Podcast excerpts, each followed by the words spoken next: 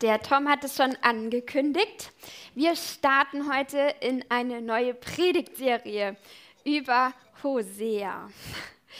Hosea ist ein super spannendes Buch. Es ist ein alttestamentliches Buch und das haben, ist eigentlich so ein bisschen ungewöhnlich. Ähm, wir haben aber uns ganz bewusst dazu entschieden, mal ein alttestamentliches Buch zu nehmen.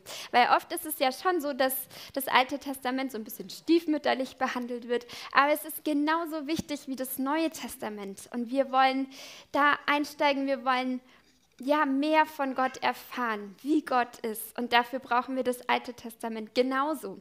Und wir erfahren ganz viel über die Geschichte Gottes mit seinem Volk und den Plan Gottes mit seinem Volk und mit dieser Welt.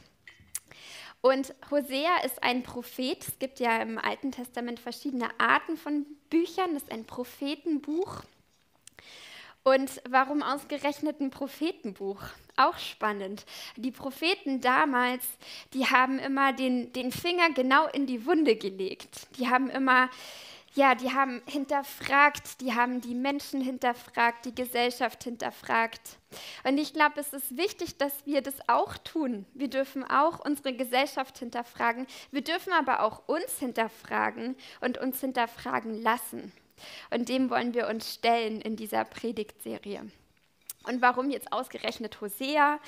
Hosea ist unglaublich provokativ, ist unglaublich herausfordernd. Hosea ist sehr unbequem und er tut genau das. Er legt den Finger in die Wunde.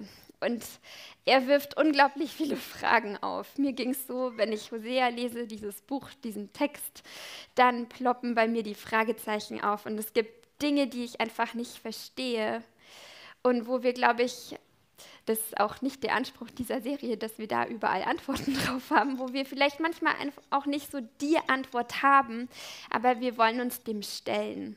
Wir wollen uns da von Hosea, von diesem Text herausfordern lassen. Und ich möchte ganz herzlich dem Ed danken. Der hat nämlich diese Predigtserie entworfen und hat ein ganz, ein ganz tolles Konzept dazu geschrieben. Und auf dieser Grundlage bauen wir diese Predigtserie auf. Vielen Dank, Ed, dass du das gemacht hast. Echt. Dürft schon gespannt sein. Ihr dürft gespannt sein, weil da ganz, ganz viel drin steckt. So, jetzt habe ich eigentlich eine tolle PowerPoint vorbereitet, aber wie ihr seht, funktioniert das heute nicht. Das heißt, ihr dürft alle eure Bibeln rausholen, schon mal, die brauchen wir nämlich. Und wer keine, gibt es Leute, die keine Bibel dabei haben? Unglaublich. Dann dürft ihr auch das Handy nehmen, das ist auch okay. Ähm, wir wollen uns nämlich heute wirklich auch die Texte anschauen. Und da könnt ihr das dann mitlesen. Das ist ein bisschen einfacher. Oder ihr hört mir einfach wahnsinnig gut zu. Müsst ihr euch gut konzentrieren. Und bevor wir da jetzt richtig einsteigen, wollte ich aber gerne diesen Hosea, ähm, um den es die nächsten Sonntage auch gehen wird, euch vorstellen, damit wir einen kurzen Überblick haben, wer das eigentlich war und was der wollte. Hosea, der Name Hosea bedeutet er, also Gott, hat gerettet. Und der Name ist Programm. Also wir sehen in dem ganzen Buch Hosea, dass Namen eine sehr wichtige Rolle spielen. Hosea lebte im 8. Jahrhundert vor Christus im Nordreich Israel. Und das ist ganz interessant, er ist nämlich der einzige Schriftprophet aus dem Nordreich. Also Israel war ja geteilt in Israel und Juda, das Südreich Juda. Und Hosea war aber im Nordreich, das dann auch früher untergegangen ist als Juda. Wir erfahren einiges über seine Familie. Hosea war verheiratet mit einer Frau, die hieß Gomer. Und er hatte drei Kinder, Jesreel, Lo Ruchama und Lo Ami. Die Bedeutung von diesen Namen seiner Kinder ist nicht sehr schön. Ähm, das dürft ihr gerne mal zu Hause selber nachlesen. Er hatte ein etwas schwieriges Image. Er war verschrien als ein Verrückter, als ein Schwätzer. Wir kennen heute immer noch dieses Wort Meschugge. Das wird für Hosea gebraucht. Er wird als Meschugge bezeichnet, also jemand, der nicht ganz dicht ist, der irgendwie verrückt ist und dem man eigentlich nicht gerne zuhört. Das war bei den meisten alttestamentlichen Propheten so. Ähm, und Hosea lebte in einer Zeit, ich denke, da sind zwei Aspekte wichtig, um diese Zeit und diesen Kontext zu verstehen, in dem Hosea lebte.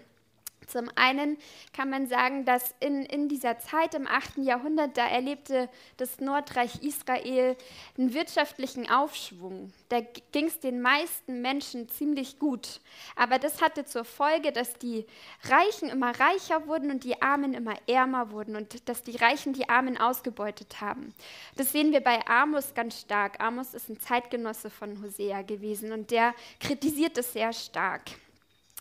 Das ist so die eine Linie und die andere Linie ist, dass trotz diesem Wohlstand ähm, auf, auf politischer Ebene wurde es für Israel immer schwieriger, weil die Assyrer immer mächtiger wurden und, und sich ausgebreitet haben und Israel immer mehr Angst bekommen hat vor den Assyrern, dass die in das Land einmarschieren und Israel erobern. Und tatsächlich ist das ja dann auch passiert.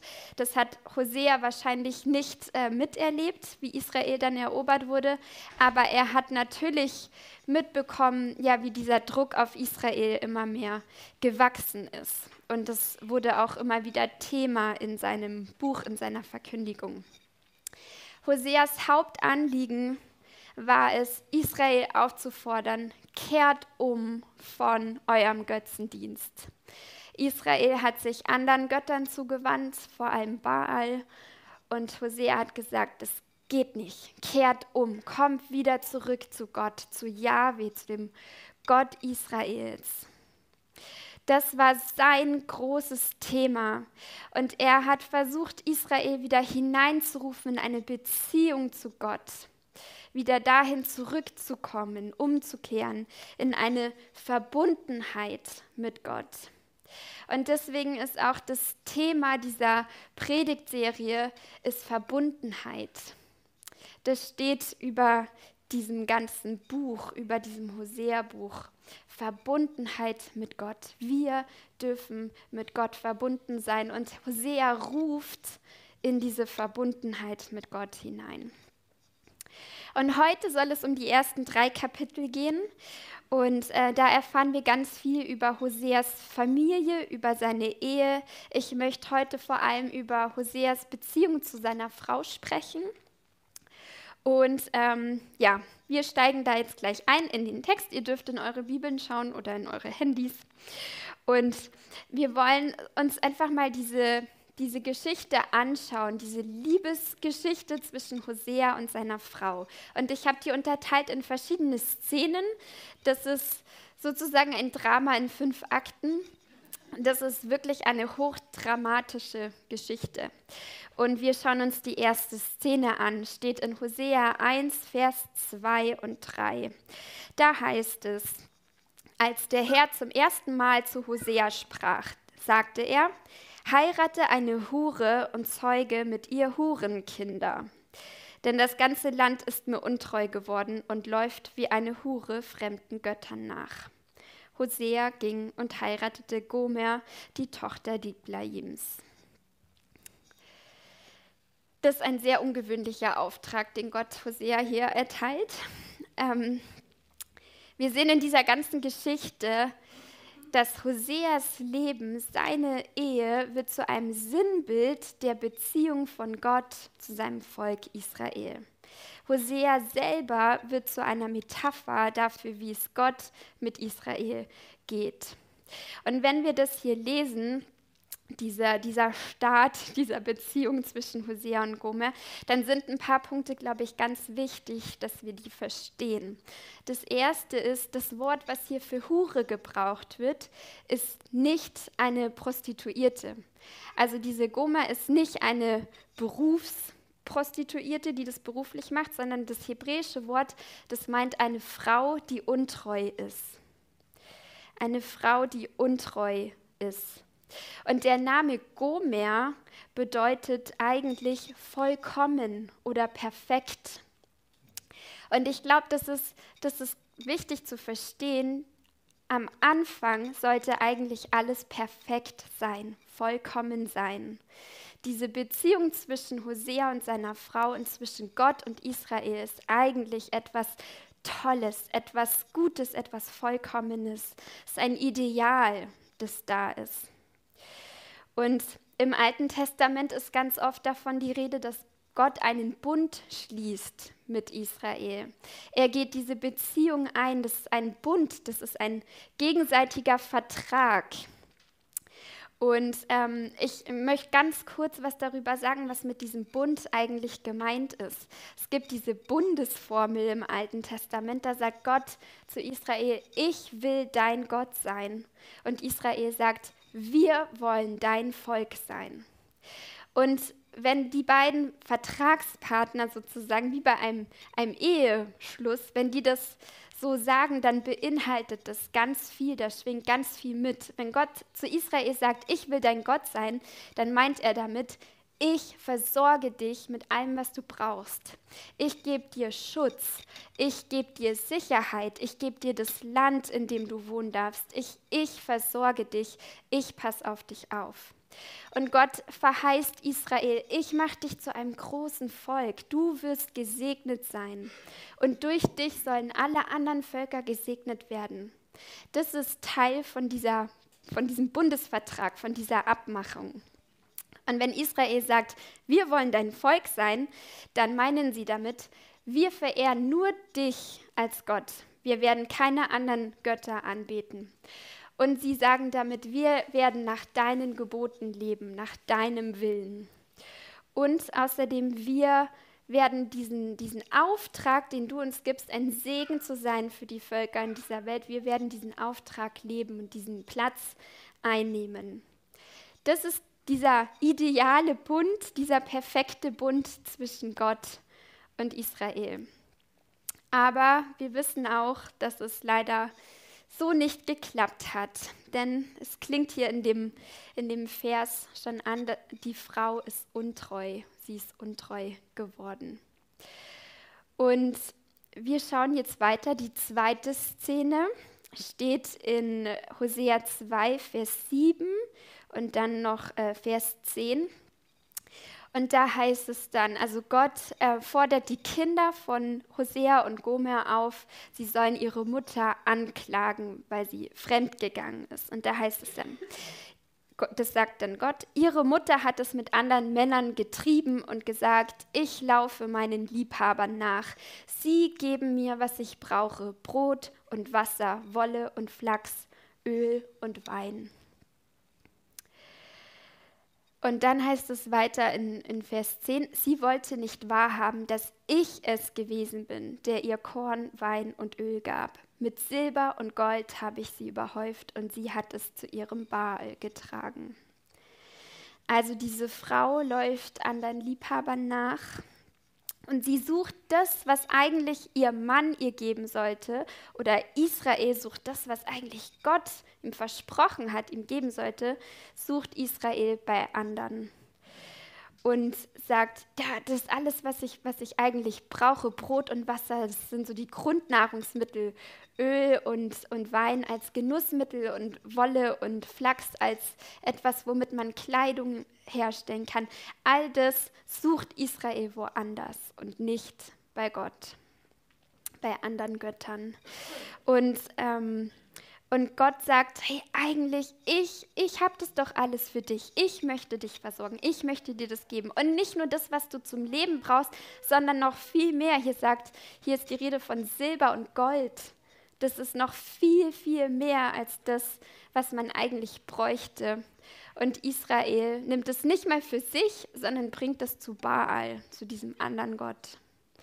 Und in dem ganzen Buch Hosea geht es darum, wie unglaublich traurig Gott darüber ist. Darüber, dass Israel sich von ihm abgewendet hat. Und wie ihn das schmerzt und wie ihn das verletzt und wie er darum ringt, sein Volk wieder zurückzubekommen. Und trotzdem ist, ist Gottes Liebe immer noch da. Ist, ja, die ganze Zeit über liebt Gott sein Volk. Jetzt kommt die dritte Szene, ähm, steht in Hosea 2, Vers 9. Diese Frau Gomer kommt nämlich an einen Punkt, wo sie merkt, es geht irgendwie nicht weiter. Sie stürzt richtig ab, sie kommt an einen Tiefpunkt und da heißt es, wenn sie dann ihren Liebhabern nachläuft, kann sie sie nicht erreichen. Sie sucht sie, aber kann sie nicht finden. Dann wird sie sagen, ich will zu meinem ersten Mann zurückkehren, bei ihm ging es mir besser. Also Gomer kommt an einen Punkt, wo sie merkt, das, was sie gesucht hat, was sie dachte, was ihr die anderen Liebhaber geben können, das bekommt sie nicht. Das findet sie nicht und sie ist nicht erfüllt davon. Und letztendlich wird sie, landet sie irgendwie in, in Sklaverei. Sie ist an einem Punkt, ja eigentlich wie der verlorene Sohn in der Geschichte im Schweinestall. Sie ist an einem Punkt, wo sie nichts mehr hat, wo sie alles verloren hat, wo sie nicht weiß, wie es weitergehen kann und wo sie sagt, ach, könnte ich doch zurückkehren zu meinem ersten Mann, da ging es mir besser. Und sie sehnt sich danach wieder zurückzukommen. Und jetzt gehen wir gleich weiter zur vierten Szene in Hosea 3, Vers 1. Da heißt es, der Herr befahl mir, also da spricht jetzt Hosea von sich, der Herr befahl mir, nimm dir nochmals eine Frau und liebe sie, eine Frau, die einen anderen Mann liebt und wegen Ehebruch verstoßen ist. Denn genauso liebe ich die Leute von Israel, obwohl sie sich anderen Göttern zuwenden und Presskuchen aus Rosinen lieben. Und dann sagt Hosea, ich kaufte die Frau um 15 Silberstücke und 6 Zentner Gerste. In diesem Text ist nicht ganz hundertprozentig klar, wer diese Frau ist. Ob das auch Gomer ist, also seine eigentliche Ehefrau, oder ob das eine andere Frau ist, weil der Name hier nicht genannt wird. Da gibt es unterschiedliche Auslegungen. Ich gehe sehr, sehr stark davon aus, dass das Gomer ist, dass das seine eigentliche Frau ist. Und ich glaube, dass der Name bewusst hier nicht genannt ist, weil, was bedeutet der Name? Vollkommen perfekt. Und Gomer ist so weit davon entfernt, wie es irgendwie geht. Und hier ist auch hier steht nicht, nimm deine Frau, sondern nimm eine Frau. Und das zeigt, wie sehr diese Beziehung kaputt gegangen ist, wie sehr das zerbrochen ist und wie weit sie voneinander entfernt sind. Gomer ist verstoßen und versklavt. Und was Gott hier jetzt von Hosea fordert, sie zurückzukaufen, das ist ein absolutes Unding. Wenn man sich das mal so vorstellt, was das damals in der Kultur bedeutet hat, dann dann geht es eigentlich nicht, ja, weil rein rechtlich müsste Gomer bestraft werden für diesen Ehebruch. Im Alten Testament steht eigentlich für eine Frau auf Ehebruch die Todesstrafe. Eigentlich hätte sie nach den Regeln damals die Todesstrafe verdient. Und wenn Hosea jetzt dahin geht und sie wieder aufnimmt bei sich, dann ist es für ihn eigentlich eine Riesenschande, sozial gesehen. Das macht man nicht mit einer Frau, die so abtrünnig geworden ist. Das, das geht nicht. Das verletzt die eigene Ehre. Und dann muss Hosea auch noch selbst dafür bezahlen. Also nochmal eins draufgesetzt. Er muss einen Preis dafür bezahlen um seine Frau, die ja eigentlich ihm gehört, wieder zurückzubekommen. Und er tut es. Er geht hin und er tut es. Und ihm ist alles egal. Ihm ist es egal, was die Leute darüber denken. Ihm ist der Preis, den er zahlen muss, egal. Er tut es, weil er sie liebt, weil er sie wieder zurückhaben möchte. Und das ist eine ganz dramatische Art und Weise, wie beschrieben wird, wie Gott zu seinem Volk steht. Gott ist es alles egal. Er liebt sein Volk so sehr, er will es unbedingt wieder zurückhaben und er zahlt dafür einen ganz, ganz hohen Preis. Und wir jetzt heute, wir haben nicht nur das Alte Testament, sondern auch das Neue Testament und wir wissen, Jesus ist gekommen und dieser Preis, den Gott zahlt, um uns wiederzubekommen, ist er selbst. Er gibt sich selbst hin. Jesus kommt, stirbt für uns und das ist der Preis, mit dem Gott uns wieder zurückzahlt, weil wir diesen Bund nicht einhalten können. Und Jesus selbst ist, durch Jesus selbst wird dieser Bund aber erfüllt und dadurch ist ein neuer Bund möglich, eine neue Verbundenheit mit Gott ist möglich. Aber die ist nicht umsonst, sondern die kostet Gott alles. Und jetzt kommt noch eine fünfte Szene, die letzte Szene in Hosea 2. Wir springen noch mal ein bisschen zurück, weil das in der Zukunft ähm, beschrieben ist. Hosea 2, Vers 21, da heißt es, das sagt Gott, ich schließe die Ehe mit dir für alle Zeiten.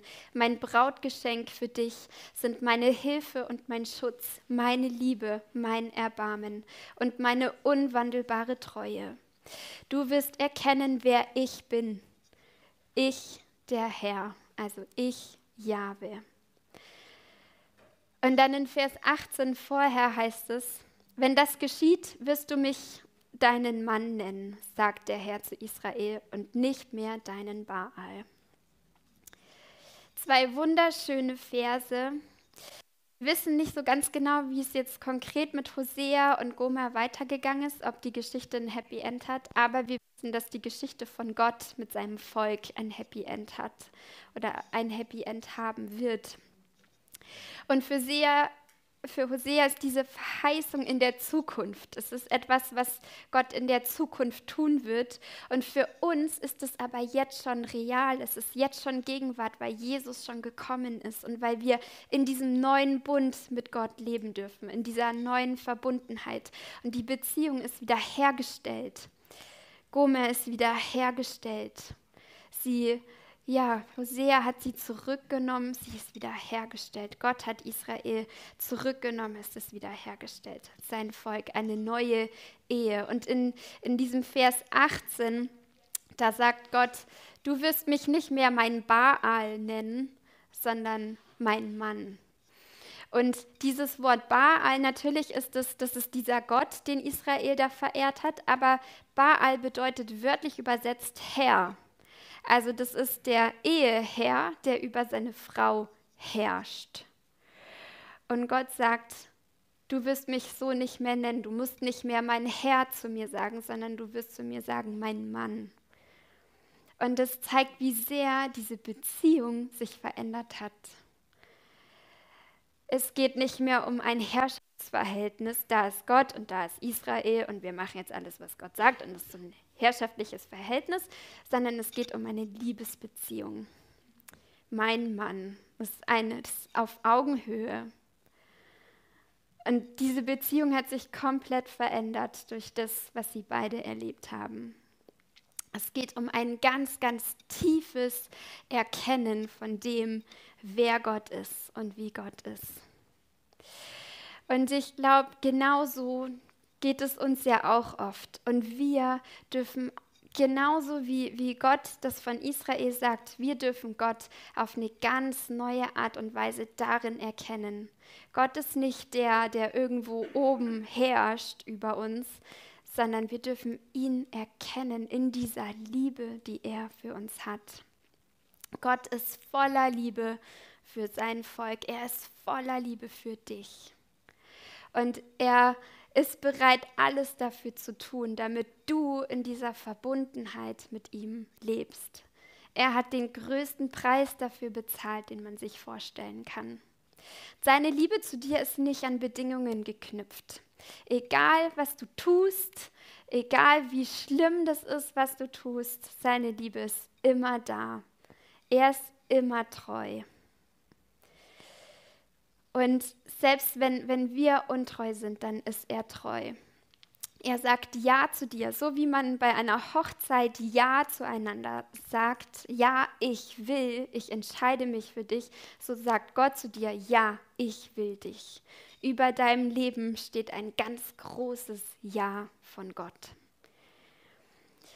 Und wir lernen von Hosea auch, Gott ist ein Gott der Erneuerung. Er schafft etwas Neues, er erneuert diese Beziehung von uns zu ihm, er gibt eine zweite Chance. Und ich möchte euch die Frage heute mitgeben, wo, in, in welcher dieser Szenen, die wir uns angeschaut haben, wo würdest du dich gerade verorten? An welchem Punkt stehst du? Wie geht es dir gerade in deiner Beziehung zu Gott? Vielleicht ist es so diese erste Hochzeit. Alles ist toll, du bist völlig begeistert von Gott. Ähm, es ist alles super. Hey, das ist, das ist toll. Ja, genieß das. Vielleicht bist du an einem Punkt, wo du, wo du tief gefallen bist und wo du das Gefühl hast, du bist ganz weit weg von, von Gott. Dann darfst du wissen, dass Gott dich ruft dass er da ist, er steht zu dir, er ist treu, er sagt Ja zu dir, ja, ich will dich. Und ich hatte irgendwie so den Eindruck, dass es Menschen gibt, die, ähm, die sich da jetzt gar nicht so in, in einer dieser Szenen verorten können, sondern dass es dir so geht wie so einem alten Ehepaar. Also es ist irgendwie man ist schon lange zusammen, du lebst schon lange mit Gott, das hat sich irgendwie alles so eingespielt, du lebst den Alltag und es funktioniert auch irgendwie alles ganz gut. Aber diese, diese Leidenschaft ist ein Stück weit verloren gegangen. Und wenn das auf dich zutrifft, dann möchte ich dir da einfach zusprechen. Ich glaube, es geht nicht so sehr darum, wir, wir reden oft davon, man soll so zu seiner ersten Liebe zurückkehren. Ich glaube, darum geht es gar nicht.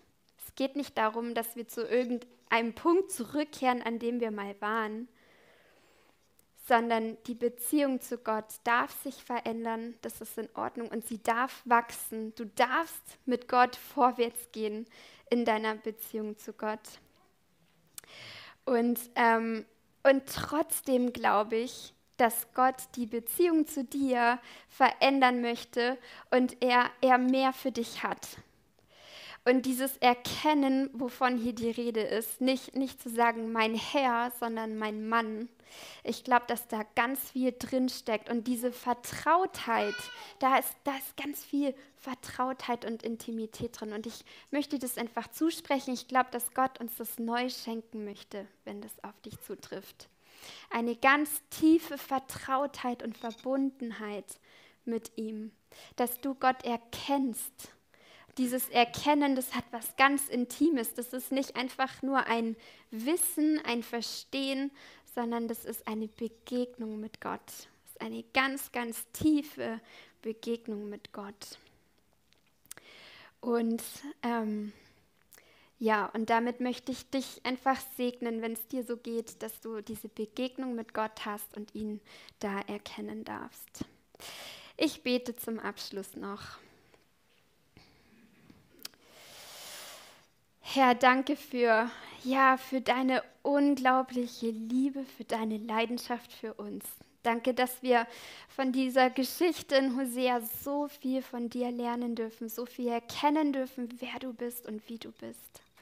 Danke, dass du so hohe Kosten auf dich genommen hast, damit wir in dieser Verbundenheit mit dir leben dürfen.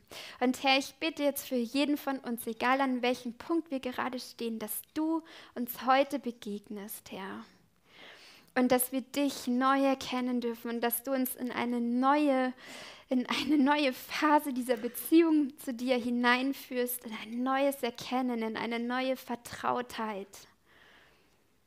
Herr, ich bete um eine Begegnung mit dir für jeden von uns.